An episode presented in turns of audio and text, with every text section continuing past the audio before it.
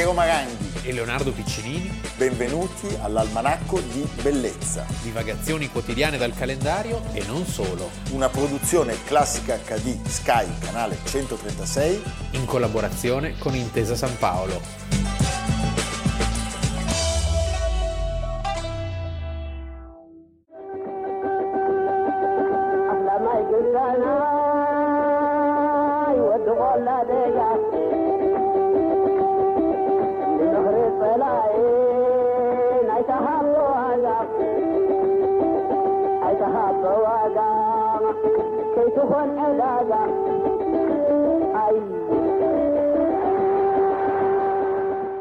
23 aprile, Almanacco di Bellezza, abbiamo iniziato, avete sentito, con una canzone eh, di un cantante eritreo, Seguid, il cui titolo è Musulmano Cristiano, ed è una canzone che di fatto è diventata una sorta di inno all'indipendenza dell'Eritrea. Ed ha anche un po' il senso della componente... Eh etnico-religioso dell'Eritrea. Perché, Fondamentale. Sì, l'Eritrea è divisa in due, cioè metà musulmani che parlano arabo, metà cristiani copti che parlano tigrino. L'Eritrea è una nazione molto povera, l'80% della popolazione vive di agricoltura, di sussistenza.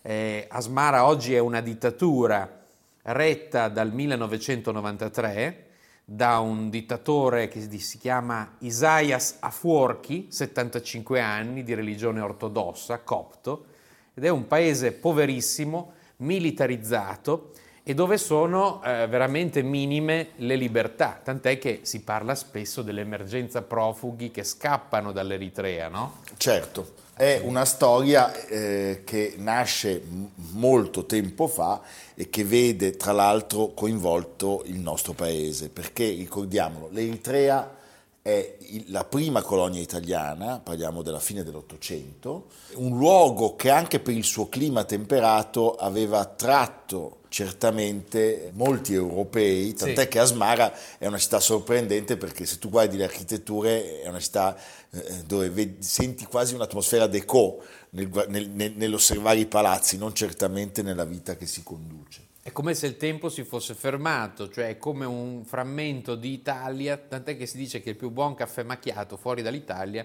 si trovi ad Asmara. E non a Buenos Aires. E non a Buenos Aires. E non a Buenos Aires. No, perché Buenos Aires ha avuto la modernità nel frattempo. Certo. Invece lì è tutto cristallizzato, addirittura ci sono i negozi di biscotti, per dire, sì, farmacie sì. con ancora i vecchi recipienti di vetro. No, beh, è pazzesco. Bisogna... Infatti bisognerebbe andarci. Bisognerebbe andarci. Ecco, che, che cosa è accaduto in questo luogo, come in molti luoghi dopo la colonizzazione. Al termine della seconda guerra mondiale, quando l'impero coloniale eh, italico si sfascia clamorosamente, nel conflitto tra l'altro ci sono delle sconfitte eh, cocenti con, con sì, l'esercito proprio inglese. 80 anni fa c'è la riconquista in pochissimi mesi, clamorosa, degli inglesi sulle forze di Amedeo d'Aosta che contrariamente a qualunque tipo di strategia che si insegna nelle accademie militari, si barrica su questa altura Lamba Alagi, esatto. che non aveva vie di fuga e che quindi si vota alla sconfitta sicura. Certo. Viene vista dal regime come una grande prova di, di eroismo. eroismo. In realtà era una sorta di arachiri dal punto di vista certo. militare.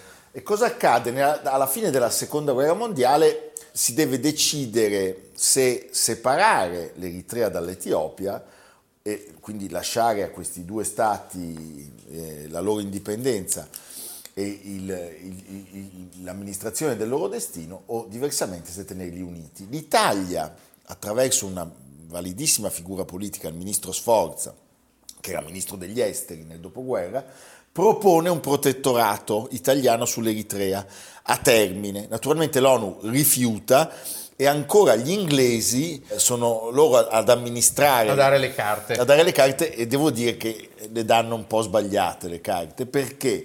Perché favorendo quelle che erano le istanze della metà cristiano ortodosso copta, favorevole a un'unione con l'Etiopia, disattendono invece i desiderata dei musulmani che invece volevano appunto un'Eritrea indipendente. E vince il Negus. E uniscono sì. le, due, le, due, nazioni e vince il Negus. In realtà poi cosa accade? Accade che si forma subito... Che il Negus poi viene... Il Negus viene, viene, viene spedito, viene mandato a casa, discendente diretto di Re Salomone, e, e, idolatra- e, come si dice oggi, e quant'altro. E quant'altro, idolatrato per questo anche dai nostri simpatici amici Rasta della Giamaica. È vero. E, però cosa accade? Accade che si forma subito un fronte di liberazione, ce ne sono due sostanzialmente in Eritrea, ma quello principale che poi prende il sopravvento è di stampo marxista. Sulla falsa riga di quello che succedeva, non so, a Cuba, certo, no? nei, nei certo. paesi caraibici e Latino America. In Etiopia un dittatore sempre marxista, terribile, che tra l'altro tu mi hai raccontato, Leonardo è ancora vivente. Io pensavo Sì. che Mengistu avesse lasciato questo mondo, invece lui vive protetto. Mengistu si è macchiato di crimini orribili, ma aveva l'appoggio nell'ambito della guerra fredda dell'Unione Sovietica, un appoggio anche consistente dal punto di vista militare e quindi aveva la meglio su qualunque tipo di eh, fronte di liberazione o di resistenza. Nel momento del crollo dell'Unione Sovietica crolla anche Mengistu. Resiste solo Cuba, Cuba è l'unica che resiste a questo crollo. E Mengistu scappa e va in Zimbabwe, Dove da- vive dove tuttora. altri dittatori lo ospitano e tuttora vive a 83 anni. Mm, A maggio saranno i 30 anni dalla fine del regime di Mengistu e ehm, con la caduta di Mengistu chiaramente si riaprono le speranze per l'Eritrea. per l'Eritrea. Stiamo parlando di una quantità di vittime in questa guerra fratricida tra due paesi eh, africani che ha delle proporzioni pazzesche, Sì. cioè parliamo di un milione e mezzo di morti eritrei, mezzo milione di morti etiopi, perché poi Mengistu non solo faceva, eh, come dire, uso efferato Aveva una sorta di polizia segreta modello Germania dell'Est. e la usava sia nei confronti degli eritrei che nei confronti degli stessi etiopi, degli Sì. oppositori. Finalmente si arriva a un referendum, la cosa abbastanza sorprendente, forse è un caso unico, credo, è che nel momento del referendum per l'indipendenza dell'Eritrea, quindi appunto questo fatidico 23 aprile del 1993, fra due anni ricorrerà il trentennale, vede d'accordo sia l'Etiopia che naturalmente l'Eritrea. Sì. Cioè anche il paese che sta per perdere il suo dominio in quel momento è favorevole Sì, un po' perché il cambio di questa regime, risoluzione, certo. cambio di regime, un'apertura verso l'Occidente, grandi pressioni grandi internazionali. pressioni internazionali e poi il fatto appunto che questo giovane leader a fuorchi eritreo all'inizio sembra uno veramente eh, pieno di entusiasmo e pieno di voglia come riformista. spesso accade. E poi, caso Orban insegna, ricordiamo Orban si è formato grazie agli studi eh, Sì, sì. pagati da George Soros ed era visto come un giovane leone del, eh, del liberalismo all'occidentale. Così come anche Erdogan all'inizio non era visto come un pericoloso eh, islamico fanatico dittatore. Ma questo accade molto spesso, Sì. eh? che vengano disattese le belle speranze. Poi sai, perché quando sei al potere a volte il- l'ubriacatura da potere eh, può essere fatale. Vabbè, certo.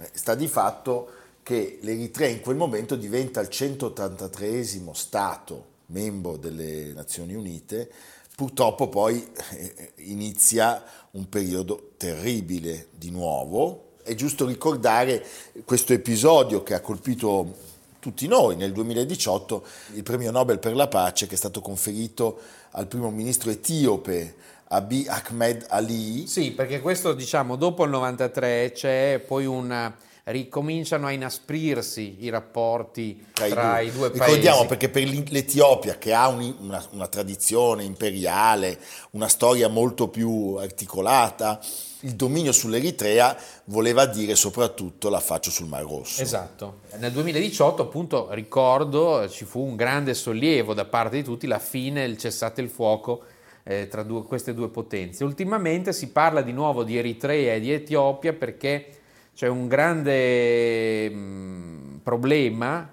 a cavallo tra le due nazioni nella- nel Tigre, zona dove ci sono questi bellissimi monasteri eh, rupestri e questa popolazione che lotta contro lo stapotere di Addis Abeba è stata stroncata da un, edif- da un esercito congiunto Eritrea e Etiopia e quindi insomma ci sono grossi problemi. Certamente sono luoghi bellissimi da andare a vedere, eh, dove il tempo si è fermato. Leggo dalla guida Lonely Planet Etiopia-Eritrea, ad esempio, che tra Massawa, che è la città sul mare, città di carattere islamico, una sorta di Zanzibar eritrea, e Asmara, che invece si trova più in alto, c'è una ferrovia costruita dagli italiani. La vecchia ferrovia italiana che da Massaua si inerpica sulla scarpata fino ad Asmara, superando un dislivello di 2128 metri e attraversando tre zone climatiche, 30 gallerie e 65 ponti, è un capolavoro di ingegneria civile. Dopo l'indipendenza l'Eritrea fece appello ai paesi più ricchi perché l'aiutassero a rimettere in funzione la vecchia linea.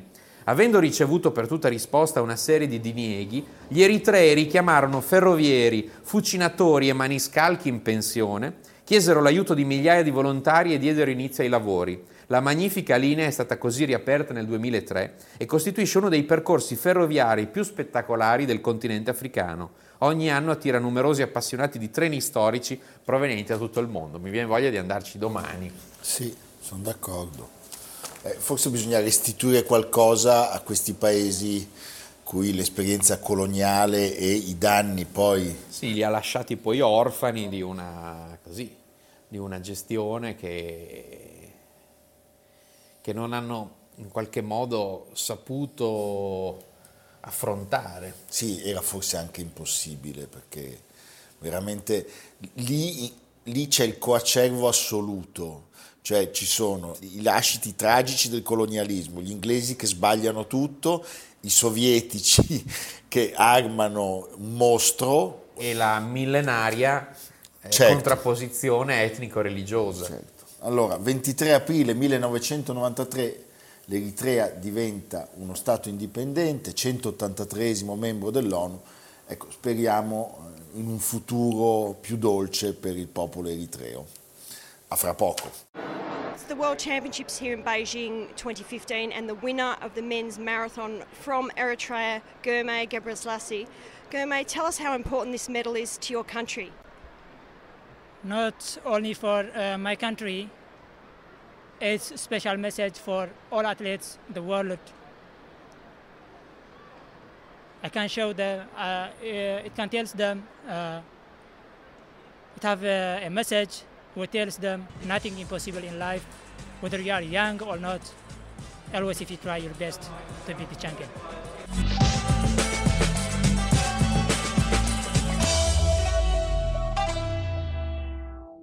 Leonardo, il 23 aprile del 1857 festeggiamo il compleanno di un signore che mi è molto simpatico. Poi è bello anche il nome. Sì, Ruggero Leoncavallo. Tutti pensano al centro sociale, invece c'è anche... Eh, con questo baffone, i baffi di Leoncavallo. Sì. Ed è un compositore eh, che quando viene nominato fa pensare sempre e solo a un titolo. Sì, e soprattutto a un'aria. Sì.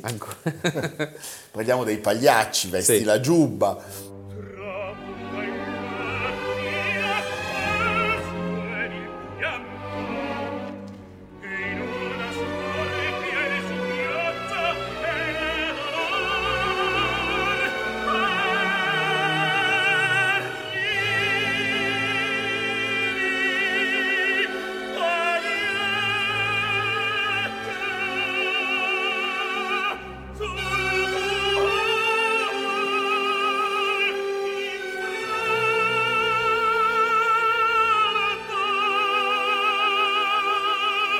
Perché di tutto il suo catalogo, che è un catalogo importante, è l'unica opera che viene eh, tuttora rappresentata Che debuttò qui a pochi passi, al Teatro Dal Verme. Al Teatro Dal Verme di Milano, divenne subito un'opera di grande successo e di grande popolarità. Sì. Ha avuto nella sua storia grandissimi interpreti, sia dal punto di vista direttoriale eh, a partire da Toscanini. Toscanini che però poi eh, con Leoncavallo era di una cattiveria ah. senza fine, Cioè, diceva Ma ho delle- letto che eh, i Pagliacci ha avuto un successo delirante in Germania. Sì, Bagiazzo Ah. si chiama, il pagliaccio è Bagiazzo, Bagiazzo. Der Bagiazzo, ed è, beh, devo dire, poi ha avuto in- nel mondo tedesco un interprete che si chiama Herbert von Karajan, Eh, certo. che ha reso la musica di Leoncavallo listiana, se non addirittura maleriana. Cioè, E viene sto- sempre abbinato a cavalleria rusticana. Sì, Vanno... o a un'altra Eh. opera. Allora, nasce con la cavalleria da subito,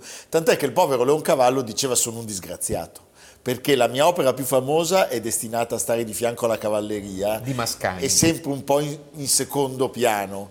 E eh, uno dei lavori cui ho dedicato maggiormente i miei sforzi, cioè la Bohème, è stata virgola, a torto o a ragione, io dico a ragione, surclassata da quella di Giacomo Puccini, perché loro due scrivono la Bohème esattamente nello stesso momento. È incredibile. Incredibile, cioè è una storia pazzesca. Cioè, non è incredibile perché l'opera di Murger aveva avuto un tale successo e Certo. quindi Pensa che anche Masné Mm.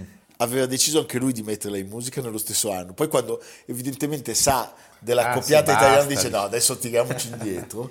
Se le erano date di santa ragione, ecco, ricordiamo una cosa però, oltre ai pagliacci si sono salvati dall'oblio alcune arie della Zazà e la Zazà stessa, devo dire, grazie a un direttore d'orchestra che noi amiamo incondizionatamente, coraggiosissimo, scopritore e riscopritore di titoli desueti per la sua finezza intellettuale, capace di portarli in scena senza inibizioni. Sto parlando di Gianandrea Gavazzeni. E Zazà che era un omaggio di eh, Leoncavallo al suo periodo parigino.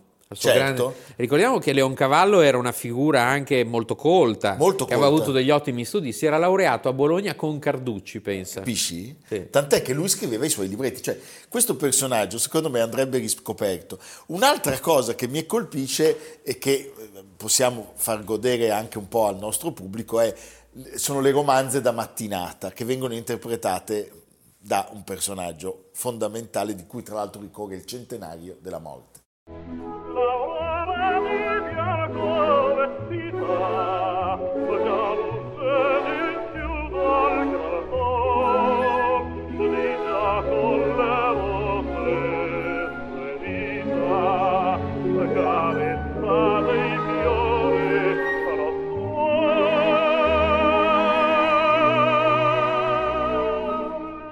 Caruso che ti interpreta, insomma, non è, non è da poco. Mica male. Ecco, torniamo a questo aspetto che ha sottolineato il nostro Leo, che mi sembra meritevole di essere raccontato. Cioè, lui, appunto, laurea a Bologna con Carducci, aveva un idolo assoluto, che è quanto di più distante ci possa essere tra il compositore coi baffoni, eh, nato a Napoli, che si chiama Ruggero Leoncavallo, e stiamo parlando di Riccardino Wagner, per cui aveva una passione assolutamente incondizionata. Come Wagner, Però capisci anche che Wagner che successo Pazzesco. mondiale aveva.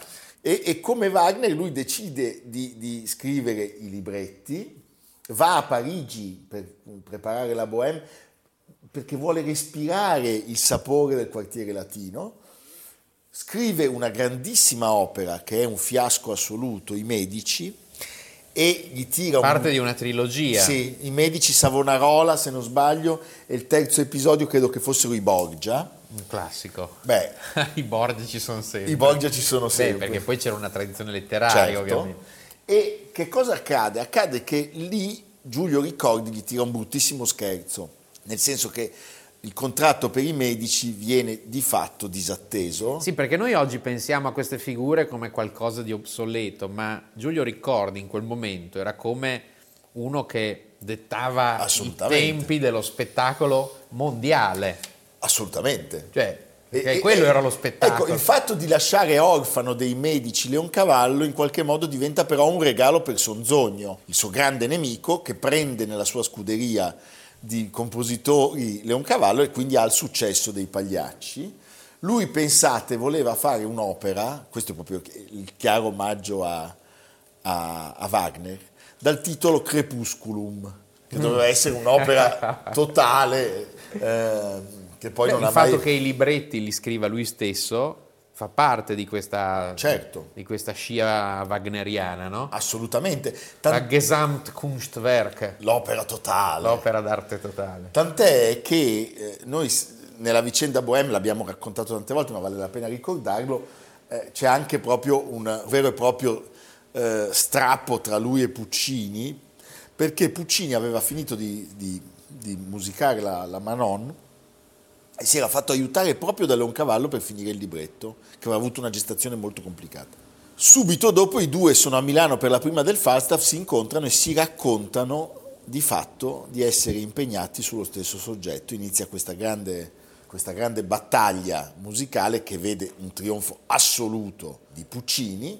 Chi è che arriva primo dei due? Puccini. Puccini. Arriva primo e poi, vabbè, Primo e primo in generale. Primo in generale. In senso dell'altro. che l'altro La- appunto va a Parigi, perde tempo. La Bohème di Leoncavallo debutta alla Fenice Alla nel Fenice. 1897. e la Bohème di Puccini a Torino nel 1896, quindi più di un anno prima, e non c'è storia. Non c'è storia. Tra l'altro ricordi, gliene fa un'altra, qui veramente c'è della cattiveria, forse per vendicarsi del fatto che Sonzogno avesse chiuso le porte della Scala alla Bohème di Puccini. Ah. È per questo che vanno a Torino, perché Sonzogno in quel momento era l'impresario della Scala. Ah, ecco. Ma allora ricordi, memore di questo screzio, un mese prima, un mese e mezzo prima che vada in scena la Bohème di Leoncavallo alla Fenice, allestisce la Bohème di Puccini a Venezia in un altro teatro e il pubblico delira. Per cui capisci che po- po- povero Leoncavallo deve andare Poverino. in scena eh, nelle condizioni peggiori. Leoncavallo ha tutta la nostra solidarietà. Sì, dai, c'è simpatico. Beh, ascoltiamo un momento dei pagliacci.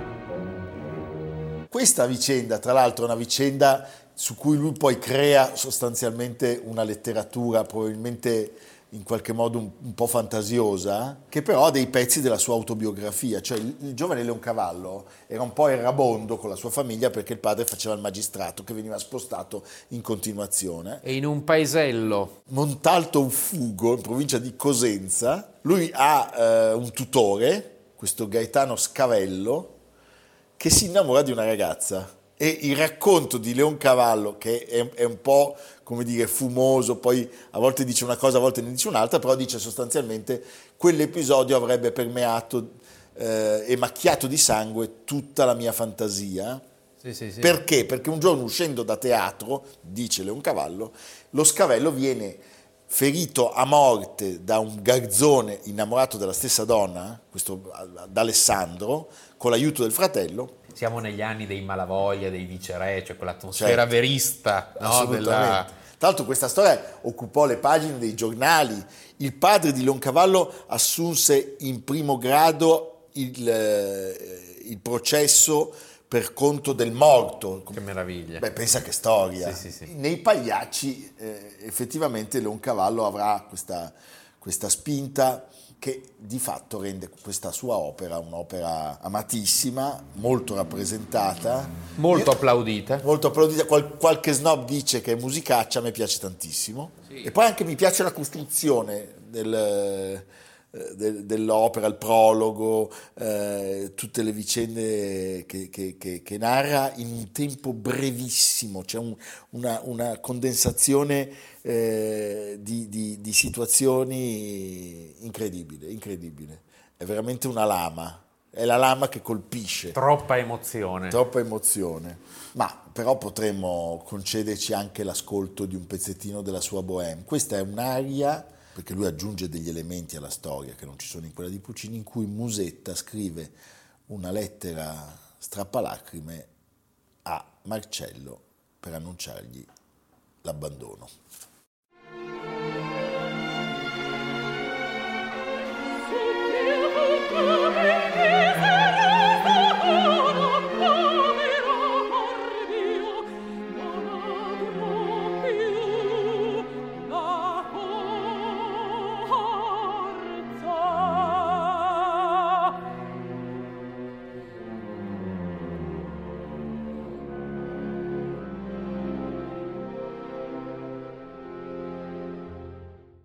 Io devo dirti, Leonardo, che sono abbastanza attratto dalla- dal- da- dai medici. Mi piacerebbe andare a- un po' a- a sfrugugliare, chissà come l'ha messa in scena, come l'ha pensata.